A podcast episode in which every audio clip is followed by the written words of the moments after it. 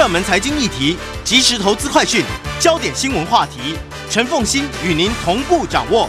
欢迎收听《财经起床号》。欢迎大家来到九八新闻台财经起床号节目现场，我是陈凤馨。民国一百一十二年六月二十三号，星期五，周末到了。当然，今天是端午连续假期了。我不知道昨天大家吃粽子了没有？昨天呢，我们在家里头忙了一整天，这样子包粽子，就准从准备食材，然后包粽子，然后到最后煮粽子。这对我们来讲就是年度大事。我们家有几件年度大事，然后包粽子是其中一件年度大事。包的人不多了。对对对对对，而且我们家很坚持，我们包了一百二十颗。哎，哇！我看你就知道说 今天家人忙成怎么样。好，但今天呢，进入到了每周选书早起读书。今天在我们现场的呢是云品国际董事长盛智仁，但是我我必须承认，我从头到尾没有办法叫他盛董事长。我都还是必须要叫他盛老师，我也比较习惯叫盛老师。对对对，因为我认识他的时候，他就是老师。然后呢，我就习惯叫他老师，然后一直叫到现在，我是改不了口的，所以我还是盛老师好。奉馨好，各位听众大家好。好，那今天呢，要为大家介绍的这一本书啊，是嗯天，其实我很喜欢这本书。然后他他的这本书的前身我更喜欢啊，这两本书我都非常非常的爱。嗯，那么。我想盛老师应该有同样的感受哈，因为他其实就正在活出这本书的内容哈，《与成功有约的最后一堂课》。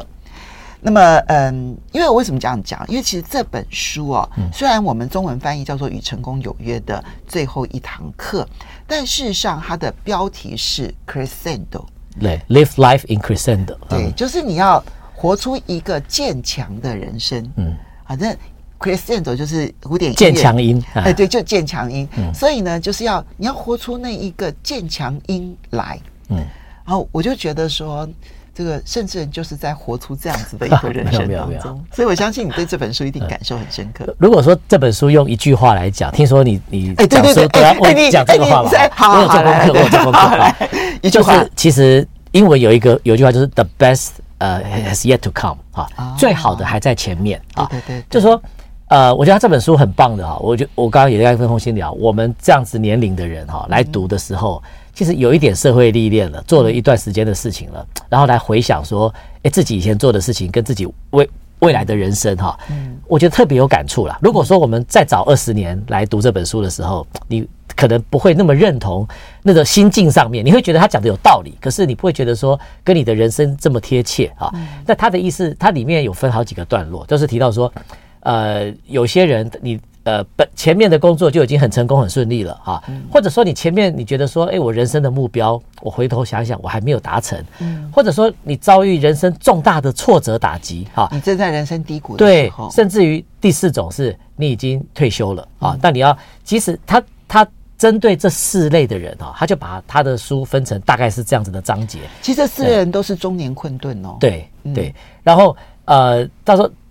不管你在哪一类啊，你最重要就是你现在的心态是怎么样。然后你相信这个书名，就是说我前面会比之前更好。就算你前面已经功成名就，已经大家都觉得你太成功了哈，其实你还是要相信你的未来哈会比你现在更好。你有这样子积极向上的心态的时候哈，其实你的人生观跟你做的事情会有很大的改变啊。我觉得这个是呃，这如果说就是一句话来讲，就是说呃，最好的还在前面呢。嗯，最好的人生还在前面。对，这也是他在这里面反复提到，然后最喜欢的一一句话，几乎要把它拿来作为座右铭。嗯，因为在人生有很多时候，你会觉得啊，其实这样子就好啦，知足，知足也是一种停留的心态。知足没有什么不好，但是知足会让你停留到了一定程度的时候呢，你会发现说你无所适从。嗯，那或者说你在人生困顿的时候，又或者说你功成名就，你觉得说你好像不可一世的时候，其实你回过头来看这。本书你会发现，你所谓的不可一世，其实多么的渺小。你要去思考的是，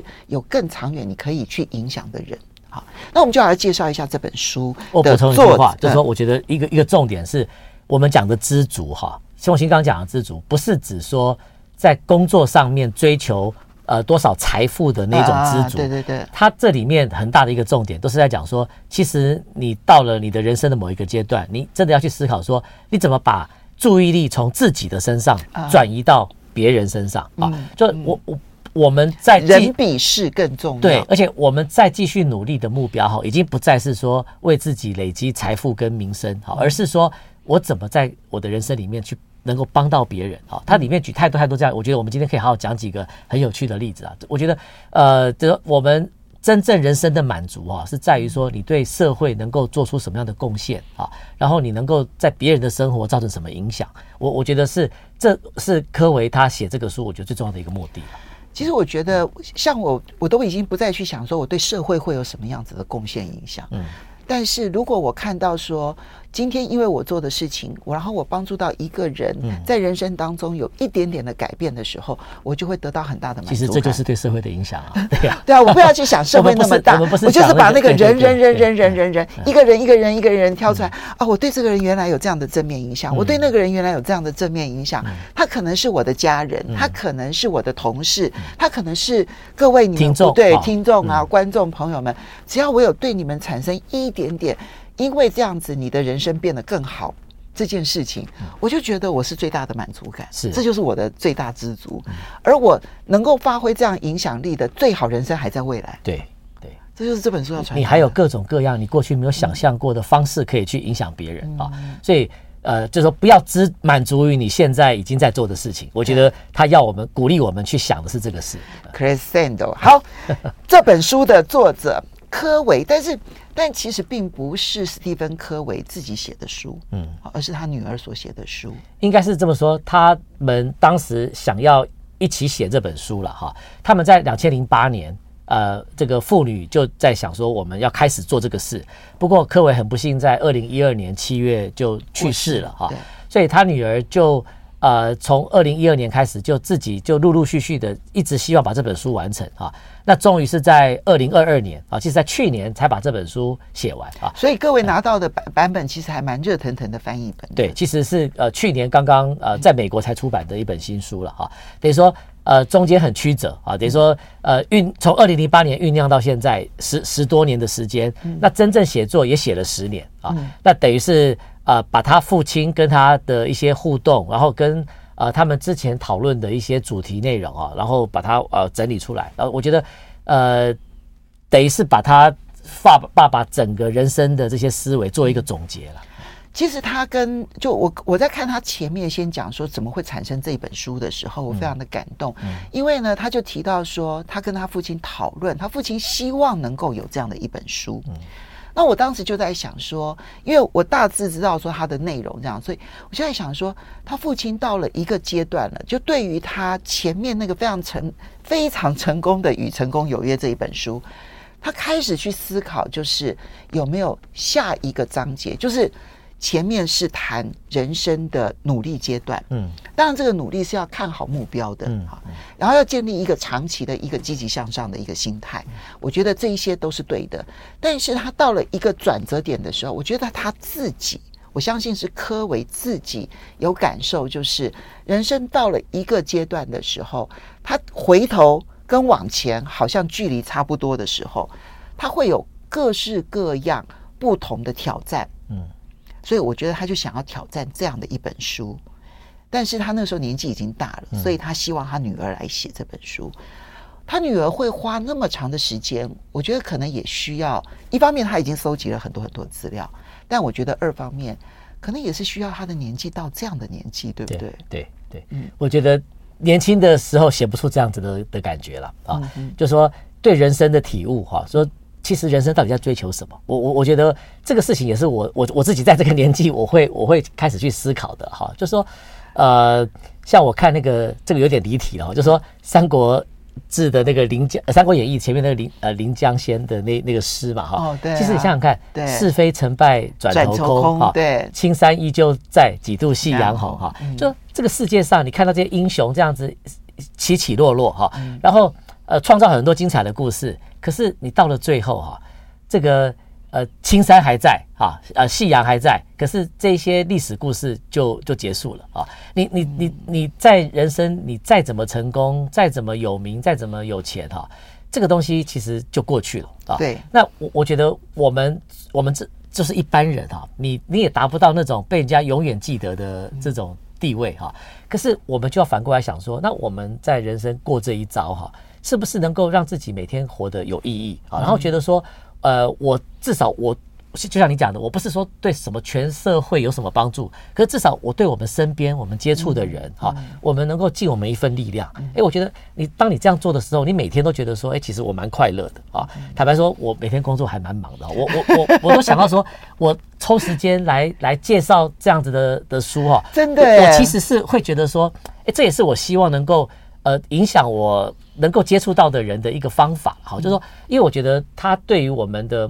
目标哈跟人生观有很正面的影响，就说你去追求那个呃名啊利啊那种东西，其实它很空啊，它今天有的，明天可能一下子就就没有。真的真的。可是可是你真的去很扎扎实实的去呃做一些能够帮助身边的人的事情哦，那个对你带来的呃正面的。呃，影响其实你你自己才是最大的受益者。好，我们就进入这本书的内容。因为其实刚刚这个尚老师讲的话，我其实也是这一段期间我不断不断在想，因为我有时候看历史故事啊，我就会想说，诶，在历史上面那个时代那么厉害的，尤其是民国初年，嗯，有非常多精彩的人。但是我必须说，我们绝大多数的人在看经文官职吗？没有。哎哎。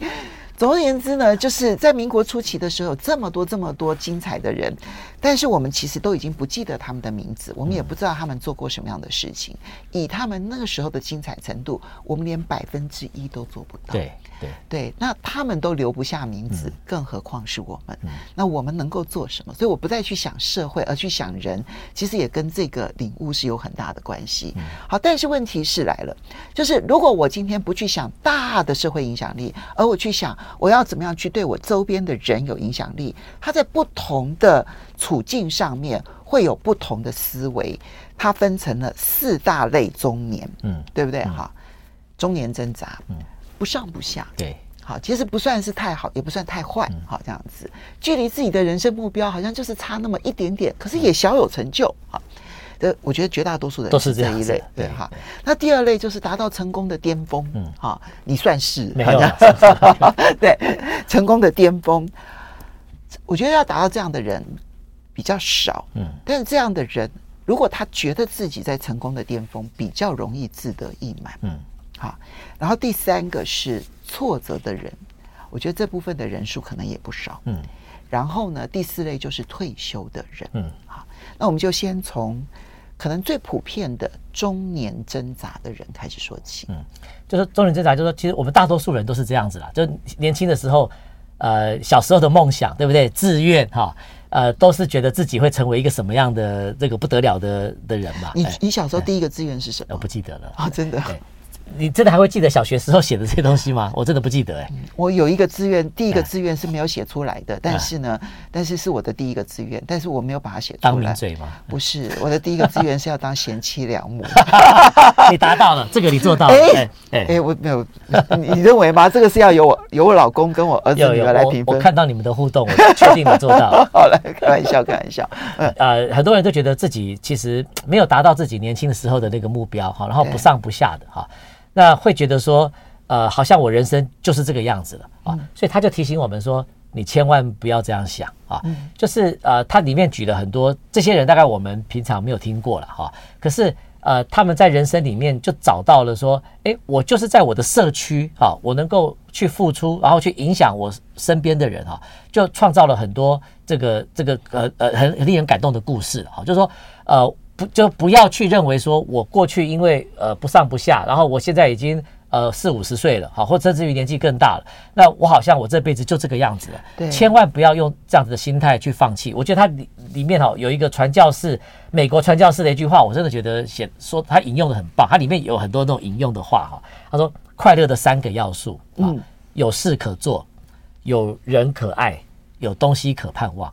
啊，当你当你的人生去找到这三个事情啊，有事可做，有人可爱，有东西可以盼望，就是你做的事情，你会觉得我现在做的事情是我希望可以看到它慢慢发展，能够有有发展性的，有东西可以盼望的啊。那我觉得这三件事情不难呢。我觉得我们每个人都有机会让自己的人生呃，充满了这个快乐三要素。这件事情看起来不难，但是你需要在人生呢，常常的停下来想一想，说我真正要做的是什么事？对，我真正值得爱的是什么样的人？嗯，我真正值得盼望的是什么的目标？嗯嗯，对，所以所以我觉得这是这是第一个部分。我觉得这个我们每个人都可以往这个方向，在我们的身边找到值得爱的人、值得做的事，跟呃值得盼望的这些种子，去把它种下去啊，让它慢慢的成长。嗯不过他这里面，因为在中年挣扎，感觉上面就是一个不上不下的一个楼梯阶段，呃，所以这时候要怎么去告诉自己说要重新出发，好，或者是说在这个阶段来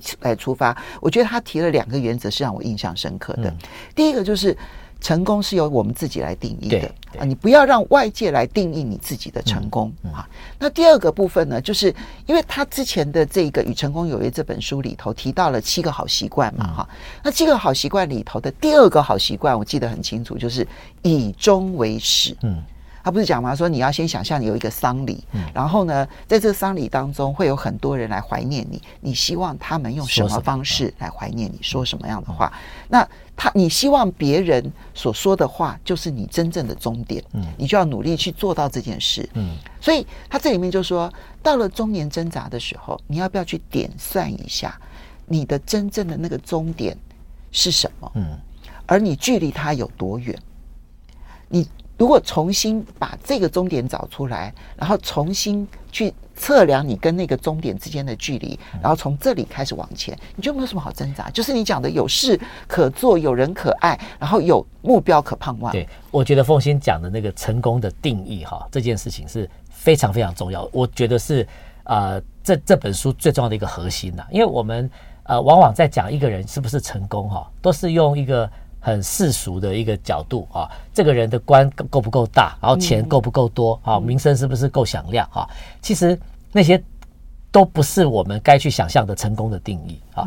成功的定义是你自己想要去完成的那个事情啊，不要被世俗的成功的这个定义哈去把你绑架了啊，而是呃自己去找到。所以我觉得呃，不管是与成功有约，还是讲这个最后一堂课哈，它里面都有提醒我们说。你不要活在别人定义的这个成功里面，这个很重要。对对对，所以我我觉得我们每个人找到呃自己能够让自己觉得我的人生是值得的这个成功，然后在这个目标下去努力。我觉得这一个是一个呃，我我整本书我自己认为反最重要最重要的一个提醒，基本概念，对不对？哈，比如说我会觉得说，我现在觉得对我来说，我能够讲说我成功的地方，就是我有很爱我的家人，嗯，而这个很爱我的家人是我用爱经营出来的，是。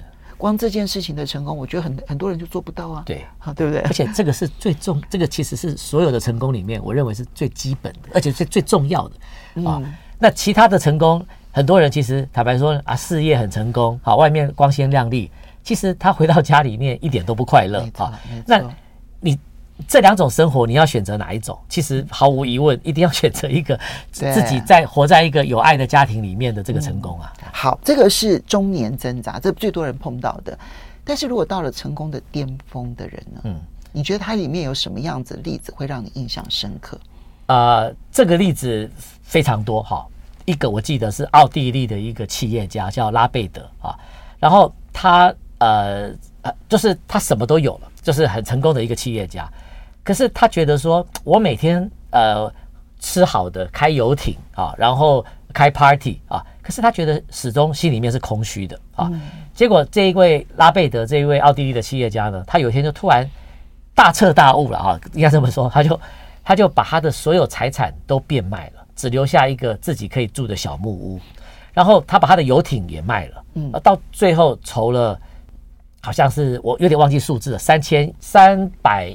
亿的还是的这个还还是没那么多，反正我已经忘记一个数字了哈。欧元这个这些钱全部拿去做帮助小额的这个企业哈，小企业他们要做做贷款啊，就说小企业如果需要钱周转，因为他们有时候大银行是不会借钱给他们的，那你如果没有拿到这个及时的钱啊，你就就倒掉了哈。他就把自己的人，他就觉得说我我不需要这些钱花在我自己的身上，我花在我自己身上。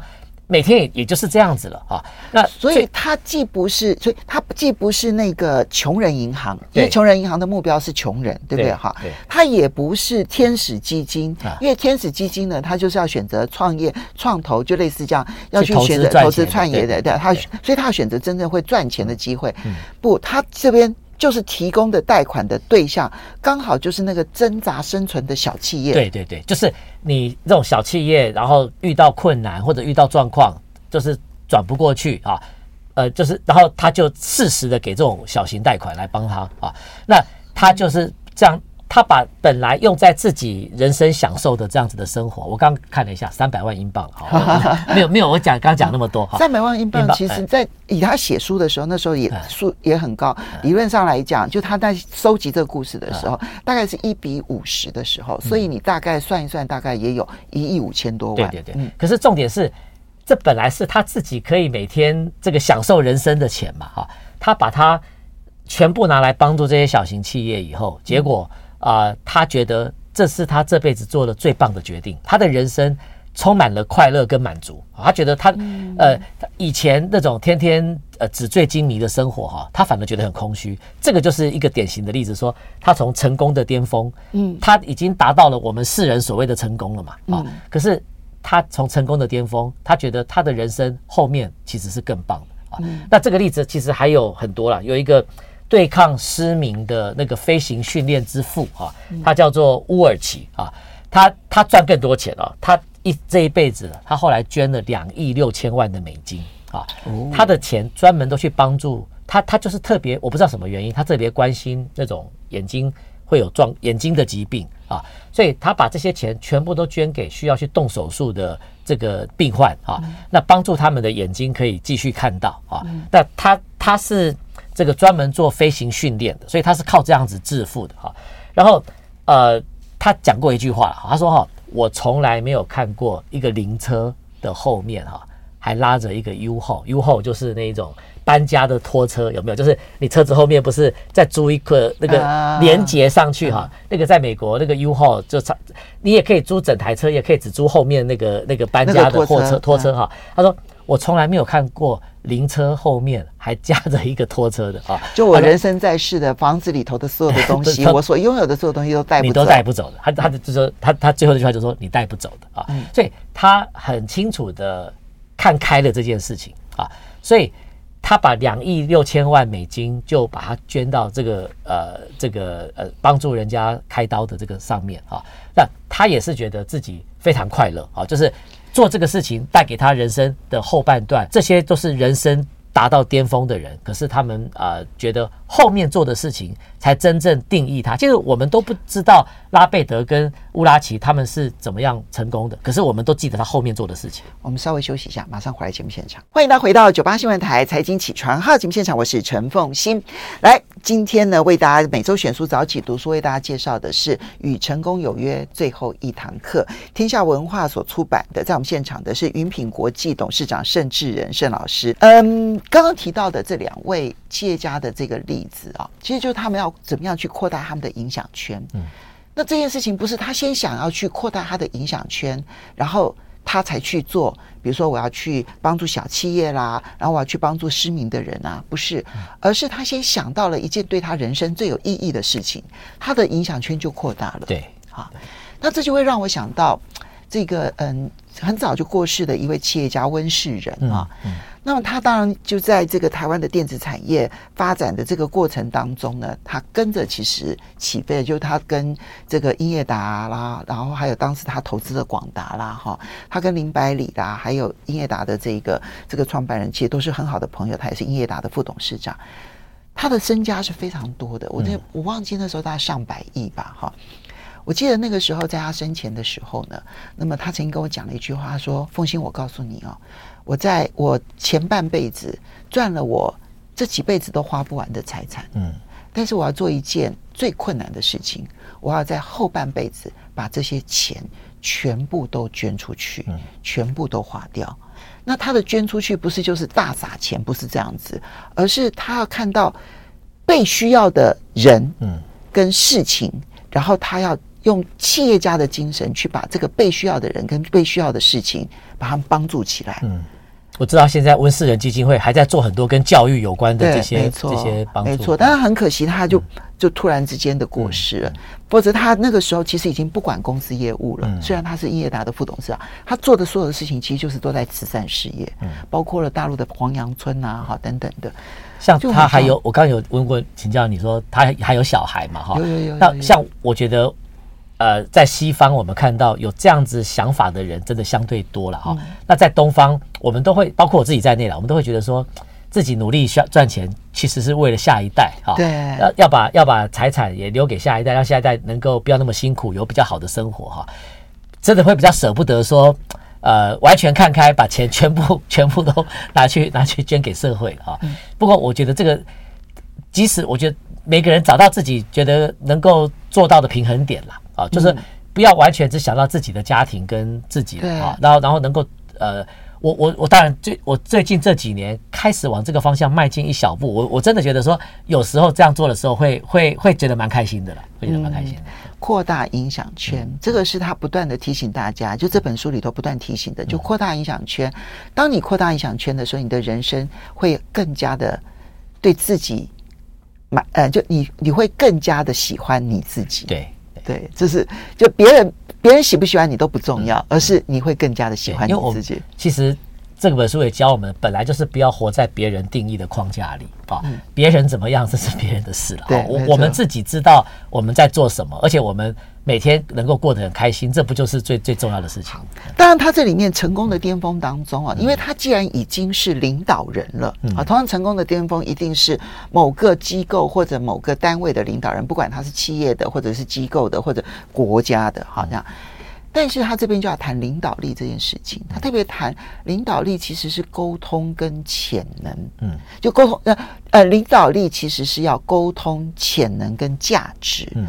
这件事情恐怕也是在很多领导学的相关书籍当中很不一样的概念呢。对，尤其我觉得这几年哈，因为他这个书写的比较早，这几年开始价值这件事情是越来越出来。因为你说呃沟通潜能哈，这个是长期一直都有在在谈的事情啦，在在领导上面哈。可是以价值来领导这件事情哈，我觉得这些年。等于说他是走在时代的前端嘛，啊，因为他这些这些想法都是他几十年前就已经开始有的哈。但呃，我我我前阵子读到的一本书哈，我里面有一个例子哈，就说像他是在南非的一个一个保险公司叫 Discovery 啊，那这家公司它的宗旨哈，它的价值就不是说我要卖更多的保单或者是赚更多钱，他说我要帮助我的客户过更健康的生活啊。那所以他的他的。这个业务员哈哦，真好，每每天在想的事情就是说，哎，我怎么跟我的客户沟通，包括独居老人，我怎么去帮助他能够活得更健康？嗯，那他们的公司的政策怎么去配合呢？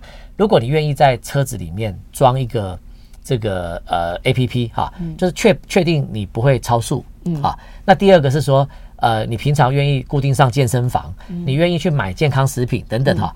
每一个东西都可以降低你的保费，最多可以降到百分之五十。嗯，简单讲，它就达成了三赢哈。他的客户每天因为这样子过得更健康啊，那客户也很开心，然后保费又又降低。嗯，他自己呢，保险公司又因为客人理赔率低，对理赔率低，好，然后因为这样子又吸引更多客人，他他也是赚钱。嗯，第三个最重要说，在这边上班的人哈，他的。价值啊，他觉得说，我每天上班都在做一个帮助别人的事情，所以我并不是要去跟别人收钱。对，我的重心点其实是帮助别人更健康。对，所以他们每天上班充满了成就感，充满了热情跟使命感。很少有人每天跳起来上班说：“我今天要帮公司赚更多钱。” 那可是对，可是当你每天上班都觉得说：“哎，我在帮助别人的时候，我我在工作得到成就感跟肯定的时候，我觉得那个热情是不一样的。”所以，当你在巅峰的时候，你要去思考你的部署他有没有找到他存在的价值。所以，这是我刚刚讲，就是价值啊！你的领导、你的公司的成长、你的整个团队的建立，是透过一个。大家共同认同的一个价值啊，我觉得呃，这个价值是是重要的。我觉得这个是我们所有的公司跟团体都应该去想说，我的组织里面有没有存在这样子的价值哈，让大家往这个方向很热情的在努力了。好，这你就会让我想到，我前一阵子认识了一位那个嗯，在保险业界的 top sales 啊，他们的公司是专门卖癌症保险起家的啦哈。然后他呢，其实原本是一位护理人员，嗯，然后当时其实是为了这个去癌症基金会哈工作，他他就不再当护理人员，现场第一线，但他去癌症基金会工作。然后后来呢，就开始呢接触到了这个癌症保险，人家就拉他去卖这个保险，所以他并不是什么学金融保险啊各方面这样出身的人，那。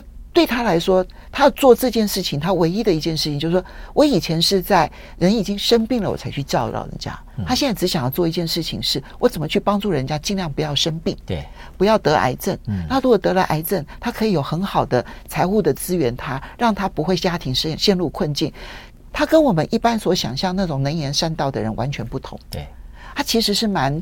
口拙的，可是他的出发点是对的，那那那是最重要的。结果呢，他就每一年都是 top sales，嗯，然后呢，每一年都要到美国接美总公司接受表扬，嗯，所以他因为很诚恳的想说我要去帮助别人，就他在业绩上面拿到了第一名。我觉得这几年就是好人生巅峰，好，但是挫折，挫折，挫折来了，挫折来了要怎么办？呃，我举两个例子哈，有一呃，这里面第一个例子是有一个。坠机事件啊，就是飞机掉下来。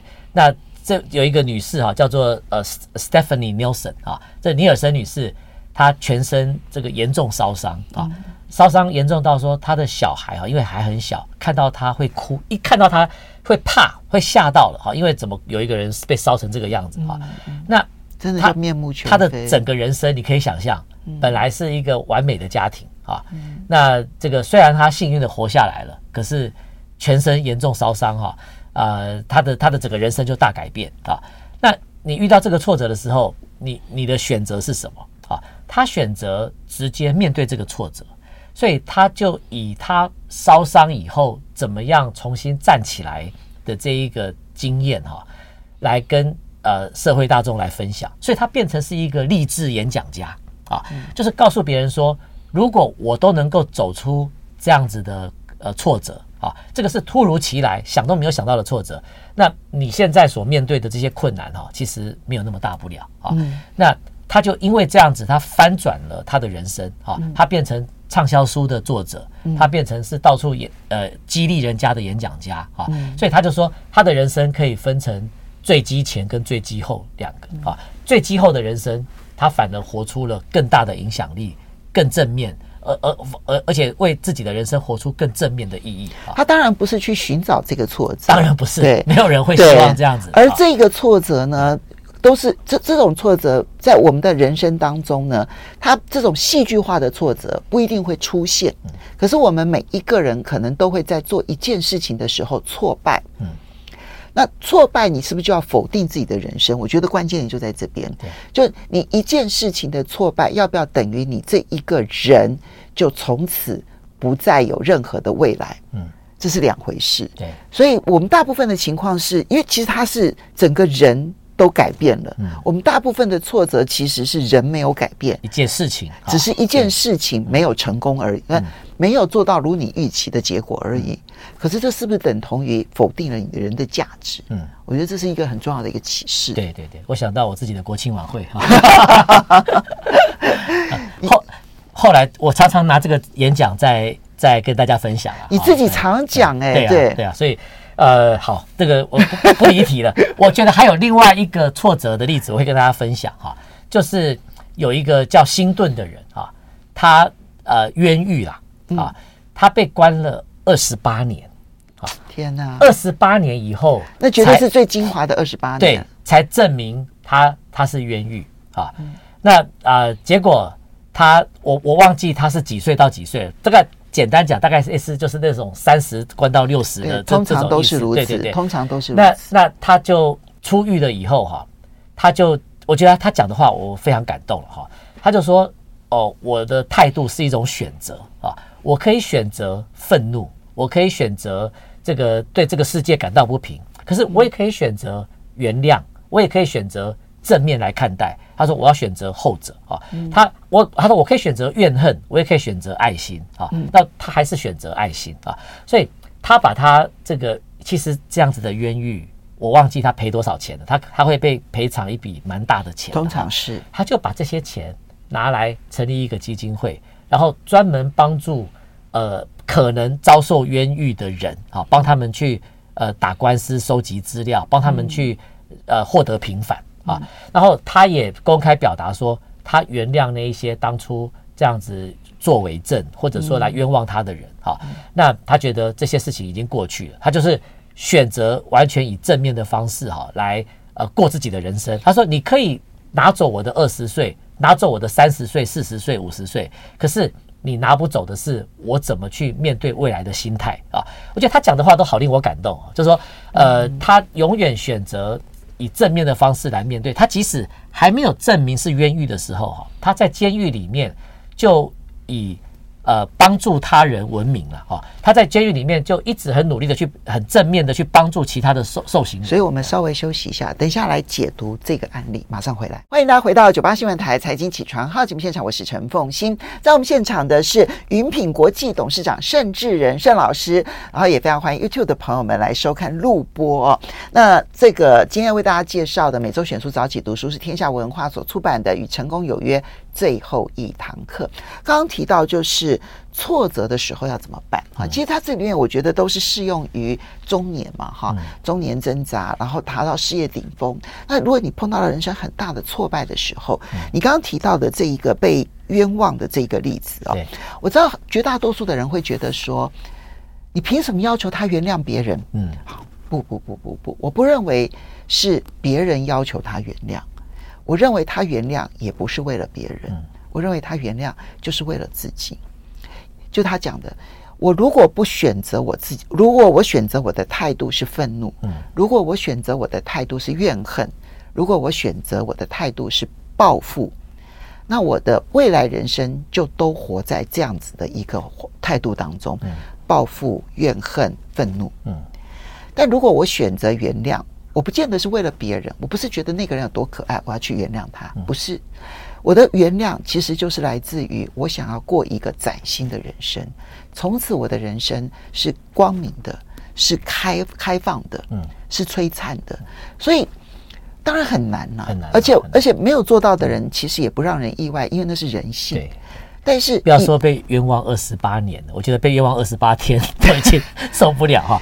被冤枉两天都受不了啊，对不对？对他，他能够做到，我真的觉得他这个他设下的这个典范真是太棒，我觉得可以帮助我们所有人哈去走出。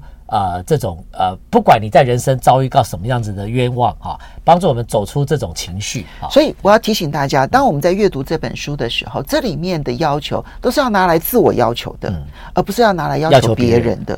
好，这个很重要，因为如果我们拿来要求自己，我们改善了自己；如果我们要求别人的话，我们就永远是那个指指点点的人而已。对，好，那所以你刚刚讲说，他其实，在狱中就已经是这样的心态了。对，他在狱中，大家就已经。很知道他，而且很喜欢他，就是说他充满了热情去帮助别人。一般在监狱里面各管各的事情嘛，哦，反正就是这个。甚至于你看我不顺眼，对对对对，还出现很多奇奇怪怪的状况。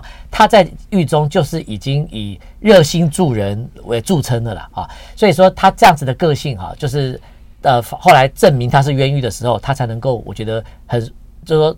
符合大家期待的，说真的做出了这样子的一个呃令人很感动的典范。嗯，好，这个是改变人生的挫折，挫折的原因很多，通常会有挫折，除了少数归罪于自己的话，很多都是归罪于外界。外界，嗯，其实大部分都是外在造成的，我都可以这样讲。但是你要用外在来决定你未来，还是要你来改变外未来？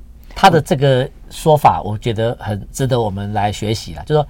你永远可以选择，啊，我觉得“选择”这两个字很重要哈，就是说，你到底在你人生发生什么事情，这些你没你没办法选择啊，因为大多数都是这个不可控的环境造成的啊。对，可是发生任何事情以后，你选择用什么态度跟呃方式来面对，那个完全在我们自己手中。好。最后我们要来看的是这样更平凡的人生了，就选择退休啦。对，其实现在的选择退休啊，他冒的最大的风险就是无所事事的时间太长了。嗯，而这无所事事带来的是身心都不健康。嗯，好，所以人生下半场，嗯，这个我觉得这个启发也很重要。对，呃，这个我们大多数都会遇到的了啊，就是呃，现在你就算六十五岁退休，你想过吗？我一直在想，真的。你说大多数六十五岁退休，平均年龄活到八十，哈，这个所以说你我讲的是。平均大概台湾有一半的人会遇到这样的情况嘛？平以平均来讲啊，所以你大概就说你有十五年，至少十五年的时间啊。哎，我们现在平均寿命是八十四岁，对不对？哈，那就是二十年了。对啊，六十五的话，然后假设六十五的话，那将近二十年。可是你要知道，那个八十四是平均数。对，平均数是什么意思？因为有些人可能夭折了，有些人可能年纪轻轻不小心发生意外，更长了。所以如果你能够活到六十五岁，我告诉你，你的人生绝对还有二三十年可以活。所以中位数应该不止八十四。对。中位数搞不好有八十八了哈，对，有可能哈。所以等于说，我们平均你有二十年的时间哈，在在退休，而且现在很多人在六十五岁以前就退了啊，就是也没有等到六十五才退啊。对，所以我们这样子，你可能很多人会碰到有三十年的这个人生岁月哈，你到底要怎么去面对？退休以后就觉得，哎，我就已经过了我的人生黄金期了，我就是。每天只能够看看电视、爬爬山了啊！如果你这样想的话，那三十年其实是蛮难熬的啊。所以呃，我觉得科维就是告诉我们说，还是刚刚开始那句话，你最好的人生还在后面啊。即便退休了，对，因为因为你后面这三十年，它它它里面有几句话，第一个说，你人生的前三分之二都是在为你后面的三分之一在做准备啊，因为你前面的所有的人生历练啊。你的你的人生到达了一个已经第一个，你对自己已经无所求了啊。然后你的各方面的你的眼界、你的人生经验、你的你的社会资源啊、你的人脉都达到一个很成熟的阶段。你在这个时候，如果你找到了一个你可以去投入的一个所谓的一个 good cause 啊，一个好的这个方案哎方案哈，那你你真的可以发挥你。在年轻的时候，又要忙于工作，然后又要忙于家庭照顾小孩等等哈，你有太多事情去分心。你在人生的这个下半场，如果是找到了一个这样子的一个你愿意投入的的目标的话哈，你其实可以为你周遭的人，或者为这个社会广义来讲说，做出你过去想象不到的贡献。那你即使不做这个，你小到说，你去帮助你的孙子啊，创造有意义的回忆，对你跟。就就说你的小孩可能也在那个在正在工作忙碌，没有办法花那么多的力气在他们的孩子身上。可是这个时候，你可以呃投入你的孙子的这种引导啊，嗯，呃，给他们好的价值观跟人生的体验啊，哎，创造潜能跟这个这个他的很重要的这个价值。对对，那其实你光做到这一点，你也是呃，你也是做了一个非常重要的一个一个贡献了。所以他在这里面，你就会发现说，不管你到了中年不上不下的时候，不管你已经到了人生巅峰，或者人生挫折，或者我们就是很平凡的退休，他都告诉你说，除非你一直坚强到最后一刻，否则的话，永远不要停，因为最好的人生永远还在后面。这件事这件事情，其实你年轻的时候，你哪里有孙子可以去影响，对不对？你最好的人生就是我这样，我我就算我就算不年轻，我也不一定有孙子可以影响，因为 有没有孙子这件事情不是由我决定的，是由我的儿女来决定的。那我儿女要不要有孩子这件事情由他们来决定，我不能决定。是啦，我刚才只是举一个例子，对不对？但我可以去，但我可以去，但我可以试着去照顾很多别人的孙子。对对，就说。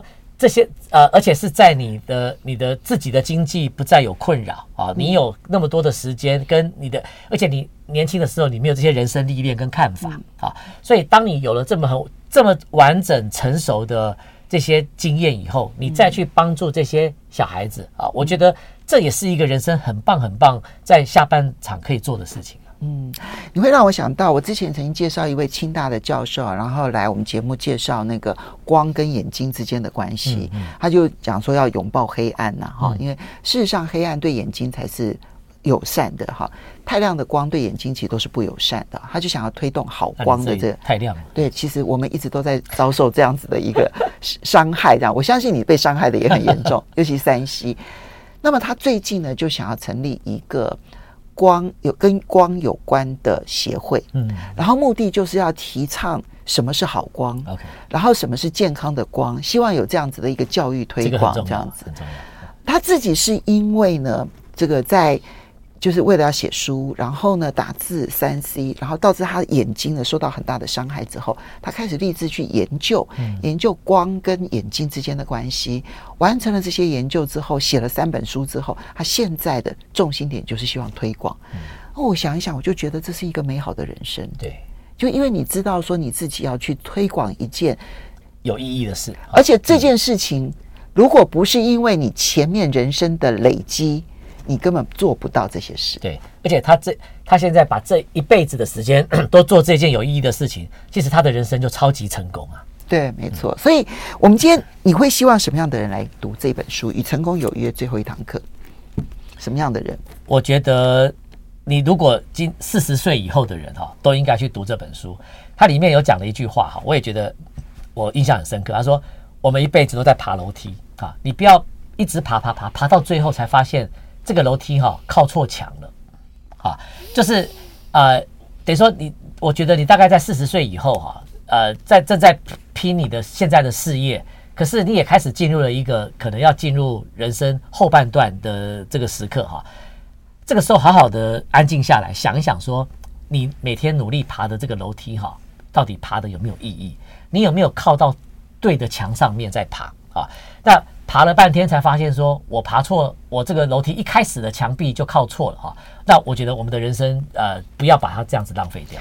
好，我们要非常谢谢盛智仁盛老师，也要非常谢谢大家，端午节愉快喽，拜拜，拜拜。